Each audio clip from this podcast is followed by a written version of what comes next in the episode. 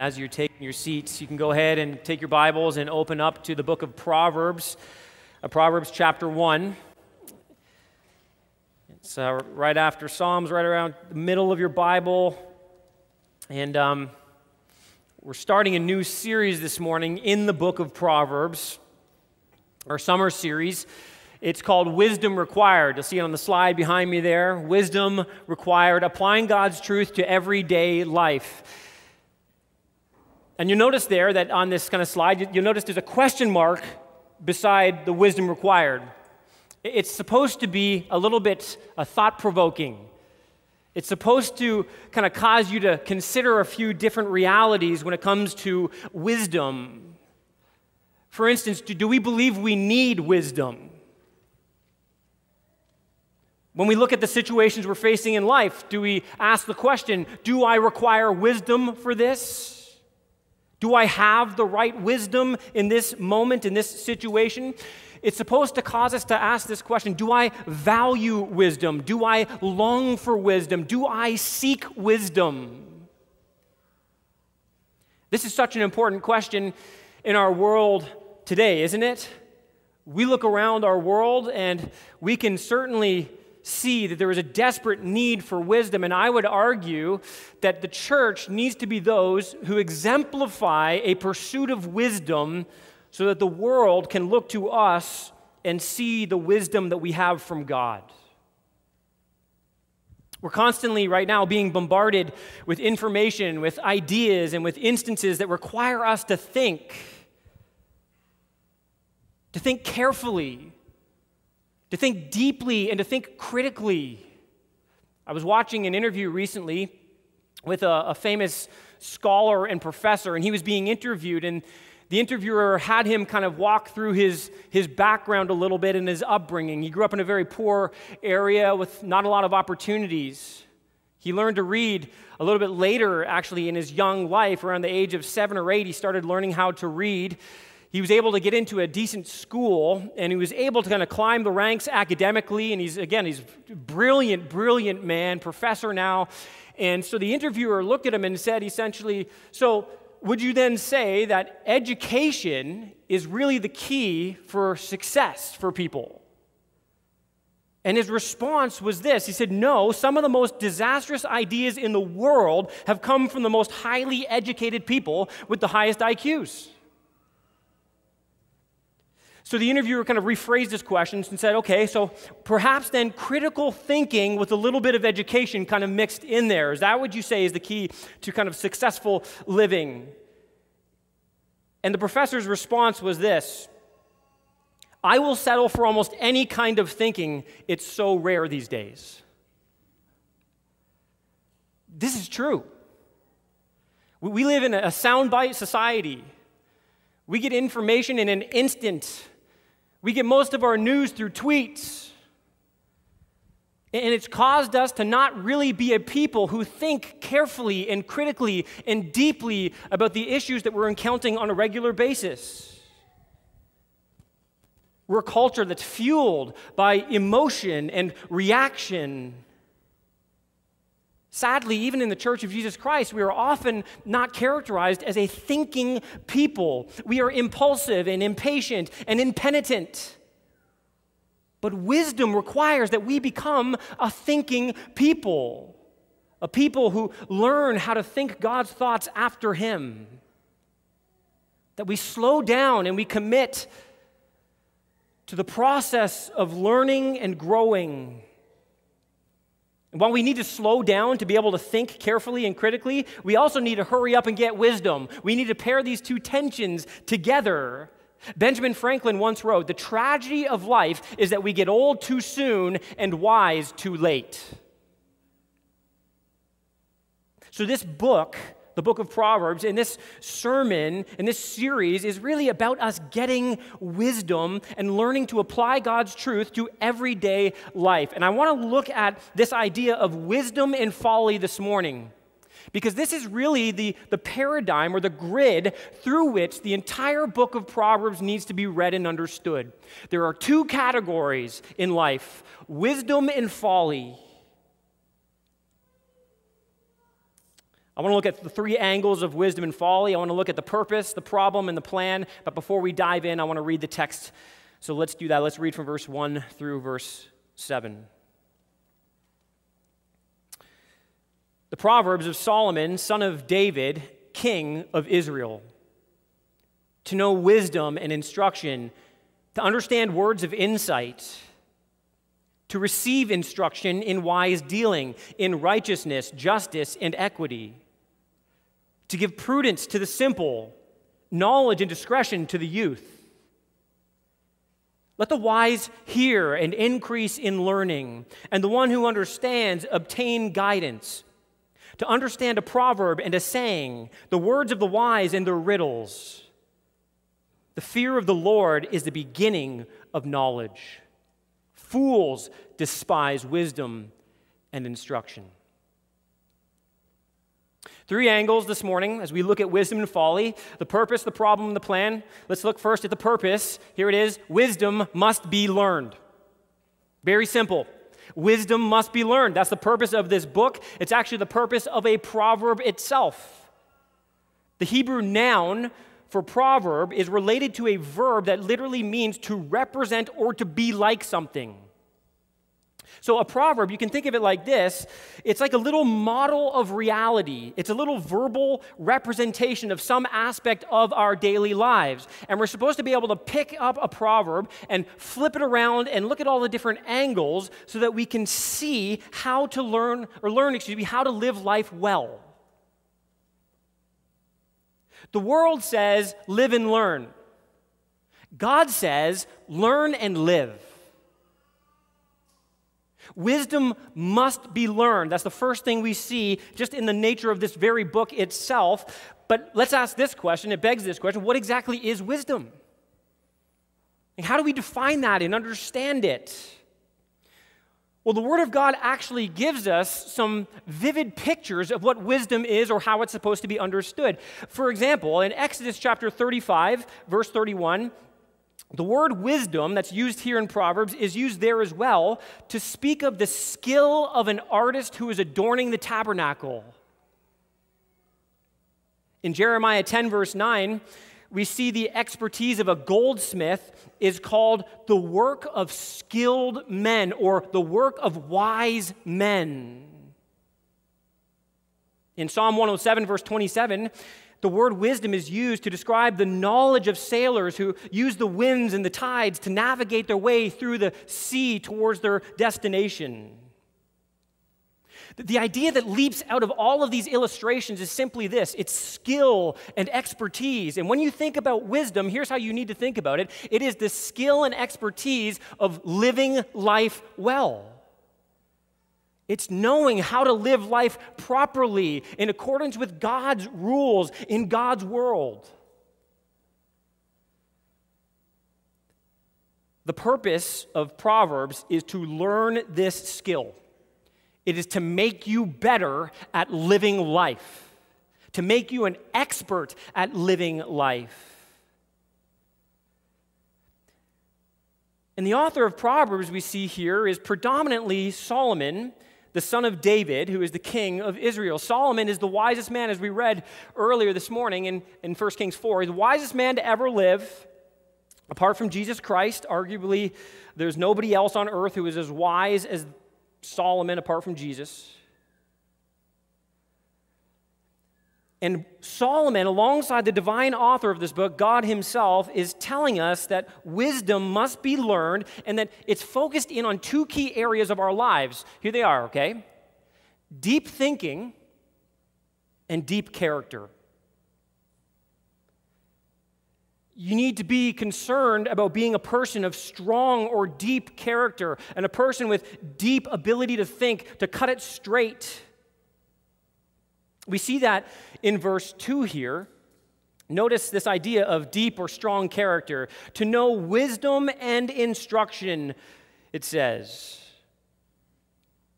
Verse 3 to 4 actually elaborate on that aspect, wisdom instruction. Drop down you'll see he uses the word instruction there to receive instruction in wise dealing. And notice what he says here in righteousness, justice, and equity to give prudence to the simple, knowledge and discretion to the youth. And this idea of instruction then is intended to be seen as, as moral predominantly. The idea of righteousness and equity and justice, he's talking about moral categories, making you a person of deep character and integrity. That's the primary concern here, that we're a people who reflect the very character of God in the world around us.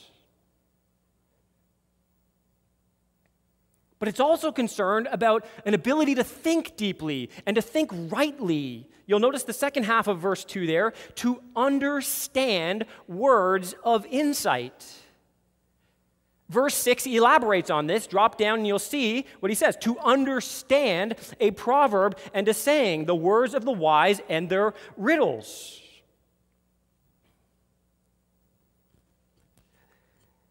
Understanding, again, it carries a moral connotation to it. This idea of discernment, it's the ability to look at life around you and discern what is right and wrong, true and false, good or evil.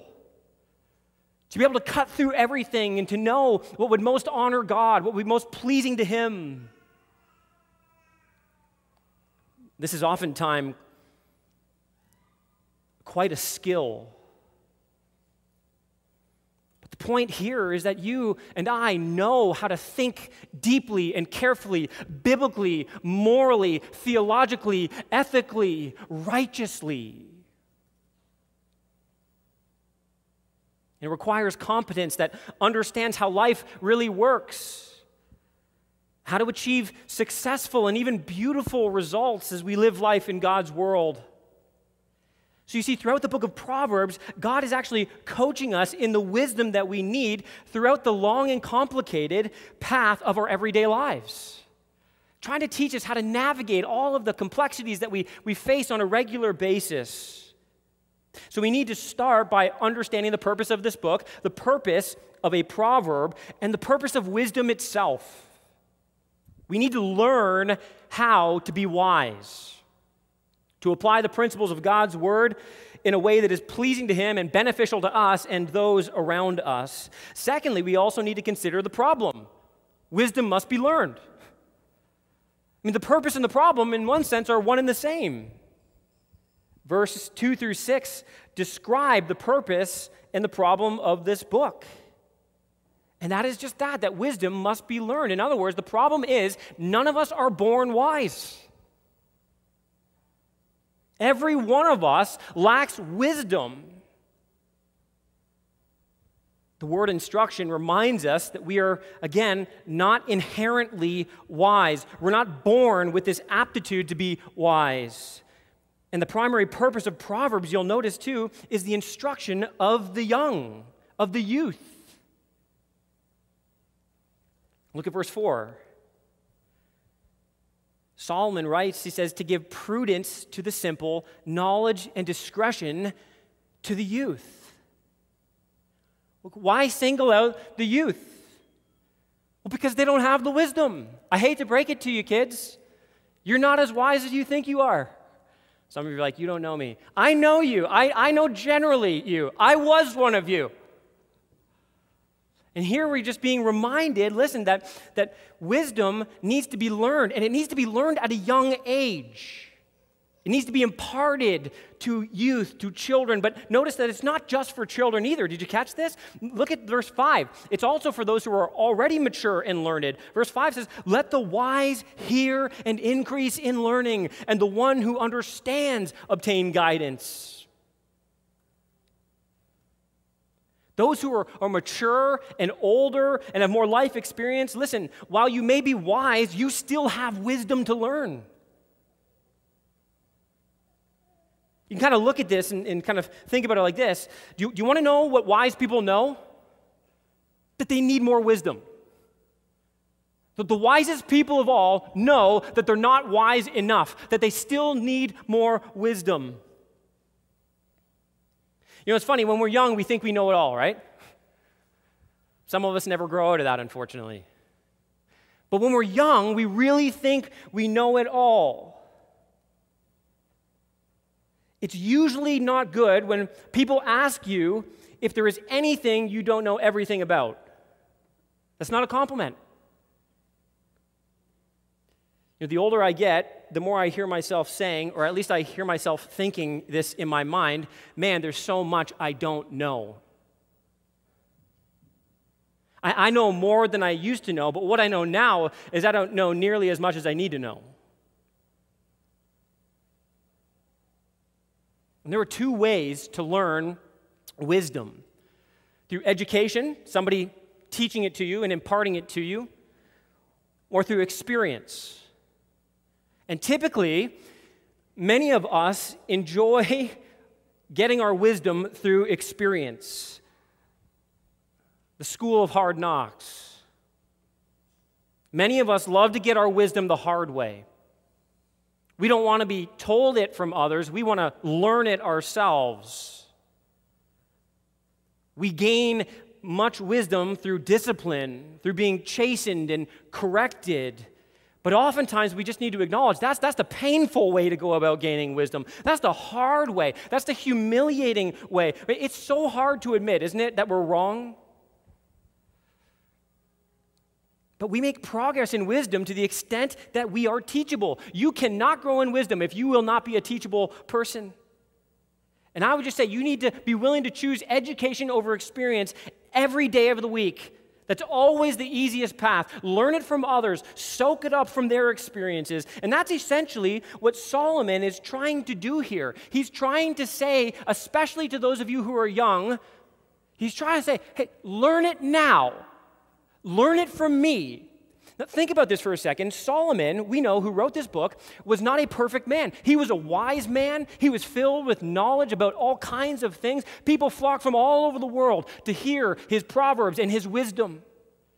And yet, what we know is that he struggled in much of his life morally. He capitulated, he compromised when it came to following the Lord. His life was marred by significant sin, just like every one of ours. It's interesting here that, that he's actually speaking in the context. The primary audience is his children. You realize that? Look down at verse 8 for a moment. He says, Hear, my son, your father's instruction, and forsake not your mother's teaching. For they are a graceful garland for your head and pendants for your neck. Now, I love, by the way, looking around here, there's tons of children I love that, kids. It's really, you're doing so good, by the way. Keep it up. The moment you say that is the moment everything falls apart. Some of you are going, can you please not say that in the middle of the sermon? But uh, just for a moment, just look at, look at me for a second. You, you need to see that this book was written with you in mind. You're young. How many of you, first kids, I got a question for you. You can help me out here. How many of you know that your parents don't know everything? Hands up. Some of you guys have really duped your kids, or you just put the fear of God into them already? Like, you, you, you don't put your hand up. It's true. Your parents don't know everything. Listen, they, but they know a whole lot more than you know.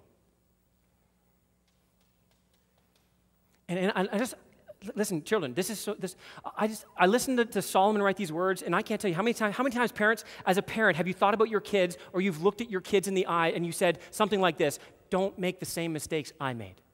How many times have you prayed that? Like God, that God would protect your kids from making the same mistake you made, from falling down the same ways you fell down, from walking some of the paths that you walk. I can't tell you how many times I have prayed that prayer. God, protect them from, from Lord, walking the path that I walked in this situation, in this area of my life. Lord, please. And this is like Saul. Listen, your parents' kids, listen, your parents don't know everything, but they know a lot. And God has put them in your life for a reason. One of the primary reasons God has given you the parents He's given you, especially if they love the Lord, is so that they can help you see the wise ways to walk.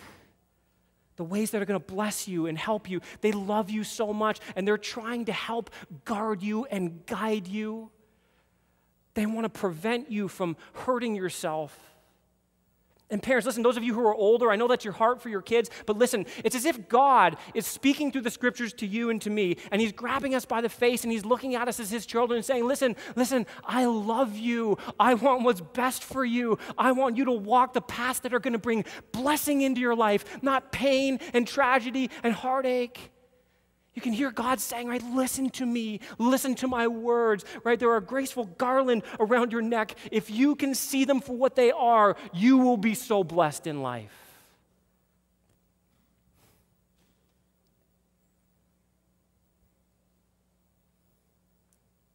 Look at, look at the end of verse 7. Fools despise wisdom and instruction. Fools. So I'm saying, don't be a fool. Kids, listen. And, and, some of you adults need to pay attention to this too. You are going to be surrounded by others in your life who are going the wrong direction. And they are going to try to convince you to follow with them along the path of destruction. And you need to commit now and saying, Now I want to be wise. I don't want to be the fool. I don't want to despise wisdom and instruction.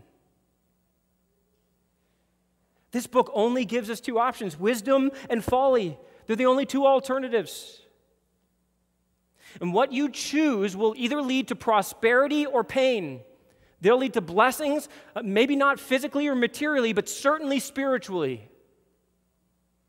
Or they're going to lead to great pain, right? We always say this around here choose to sin, choose to suffer.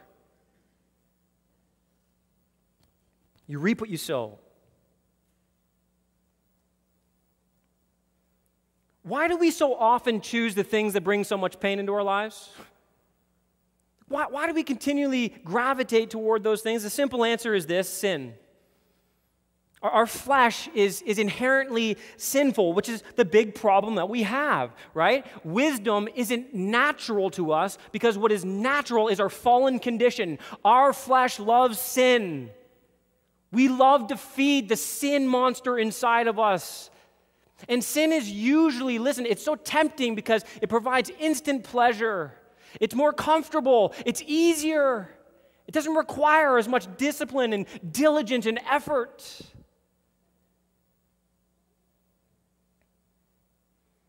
Charles Haddon Spurgeon once said this all sin is folly, all sinners are fools. This is our great problem. And we need to embrace the bankruptcy of foolishness before we can properly treasure wisdom. We have to see the inherent danger that it provides for us. And so I just want to give you four quick ways we see the bankruptcy of foolishness. First is this folly will destroy your character. Folly will destroy your character. If you choose to be a fool and walk in foolishness, you will ruin your character. Proverbs 19:1 says this, "Better is a person who walks in his integrity than one who is crooked in speech and is a fool."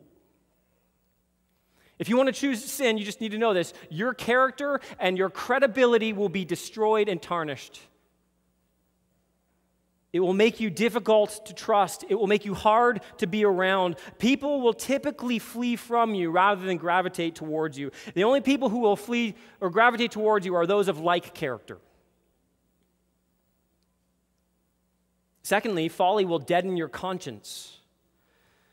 Conscience is that gift from God that all of humanity has. It's that little indicator inside of us, you know, that, that reminds us or, or, or convicts us that something's not quite right. I don't think this is right, pleasing, honoring to God. But the conscience, even in a Christian, can be deadened quieted. And that happens over repeated exposure to sin, willfully pursuing sin when you know it's sin. You know, you, we've all had this experience where we know that we're doing something wrong, but we choose to do it anyways. And the next time we go to do it, it's just that little bit easier. I don't feel quite as guilty about it. And pretty soon, we're doing things in our lives we never thought we were capable of doing. Amen? One small step leads to another. That's your conscience being killed and deadened. Sin is overriding the conscience, killing the conscience within you. I like to think of the conscience almost like a smoke detector, right? The smoke detector in your house exists to detect the big problem, right? To protect you and your family. Only a fool hears the smoke detector and doesn't pay attention to the smoke but disconnects the smoke detector. That leads to the next point here folly will determine your consequences. Proverbs 10:10 says this, a babbling fool will come to ruin. Again, choose to sin, choose to suffer. Folly brings nothing but trouble. destruction, pain, regret. And if you're a follower of Jesus Christ today, here's the thing that should concern you most. Lastly, folly dishonors your Christ. It's not just your reputation that's at stake, it's the reputation of your Savior, your King, the one who bled and died to set you free from the power of sin and the penalty of sin. Every time we choose foolishness, it's like we're dragging the name of Jesus through the mud. And every time the world watches Christians, listen, act so foolishly and sinfully, you know what they're thinking? That's not a God worth following.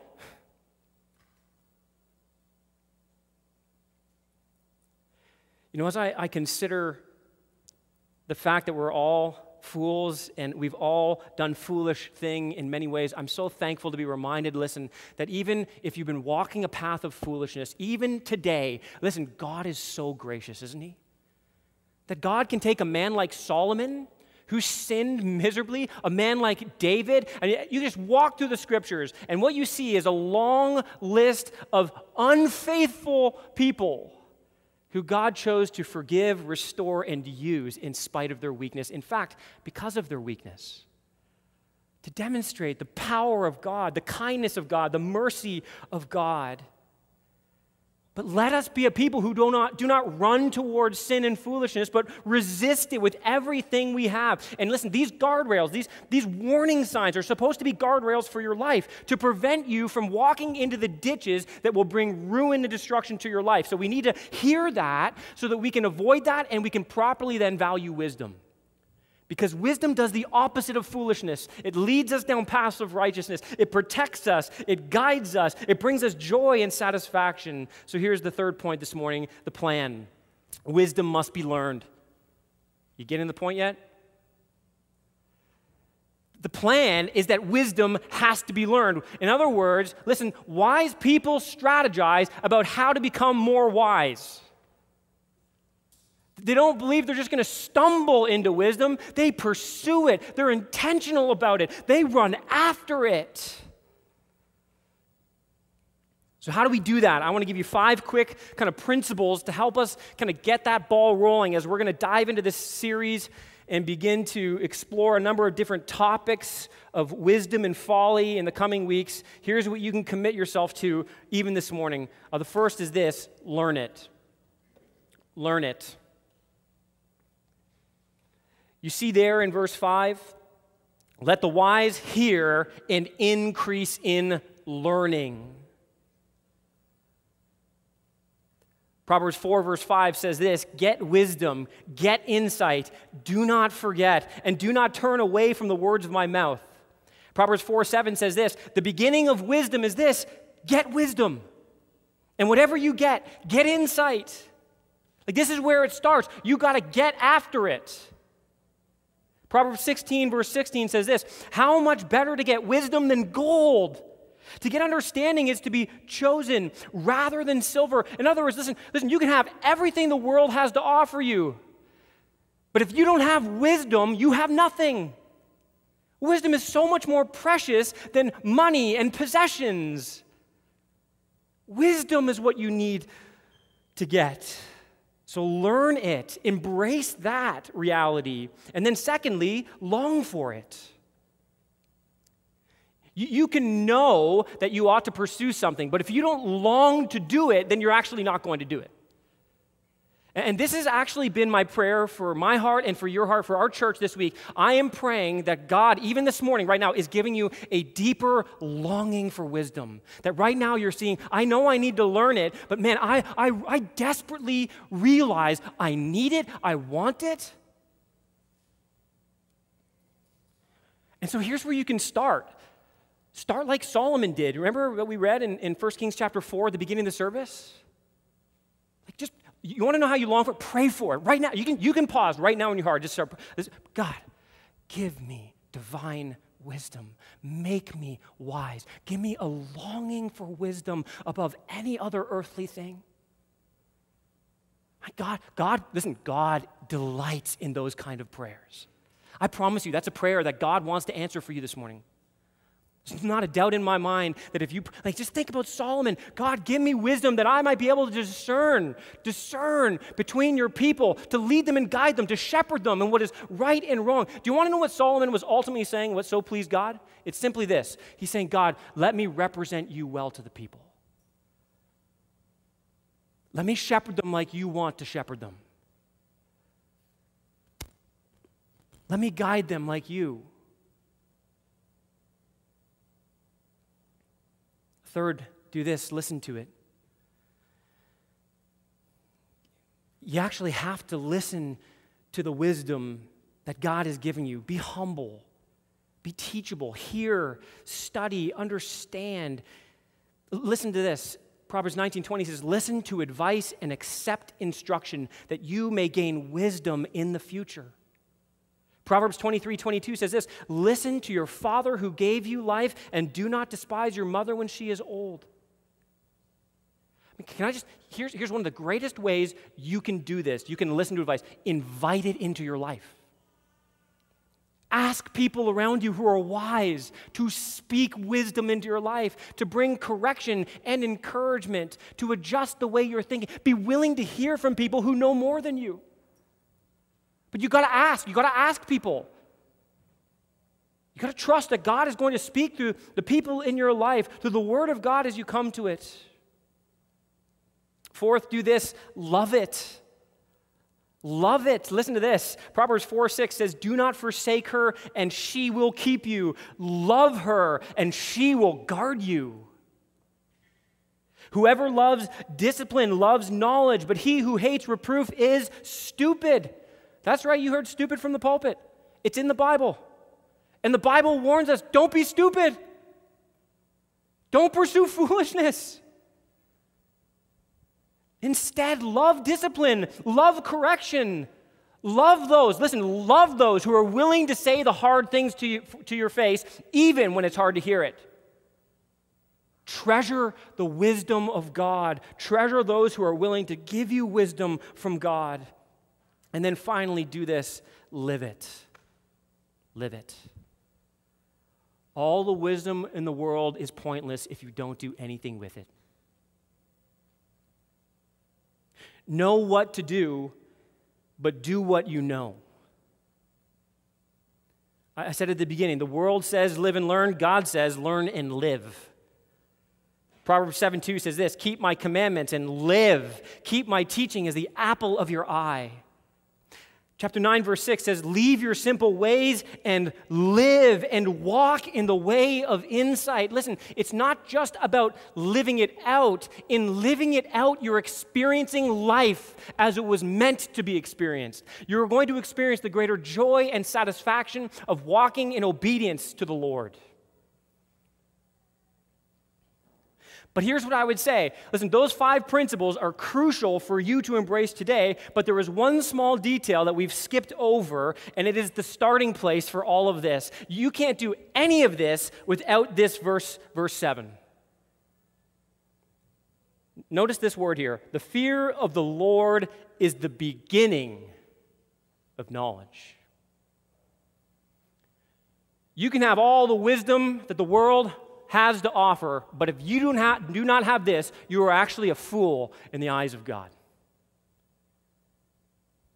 Wisdom, knowledge begins with fearing God. Here's what John Calvin says He says, Men are fools till they submit to the Word of God.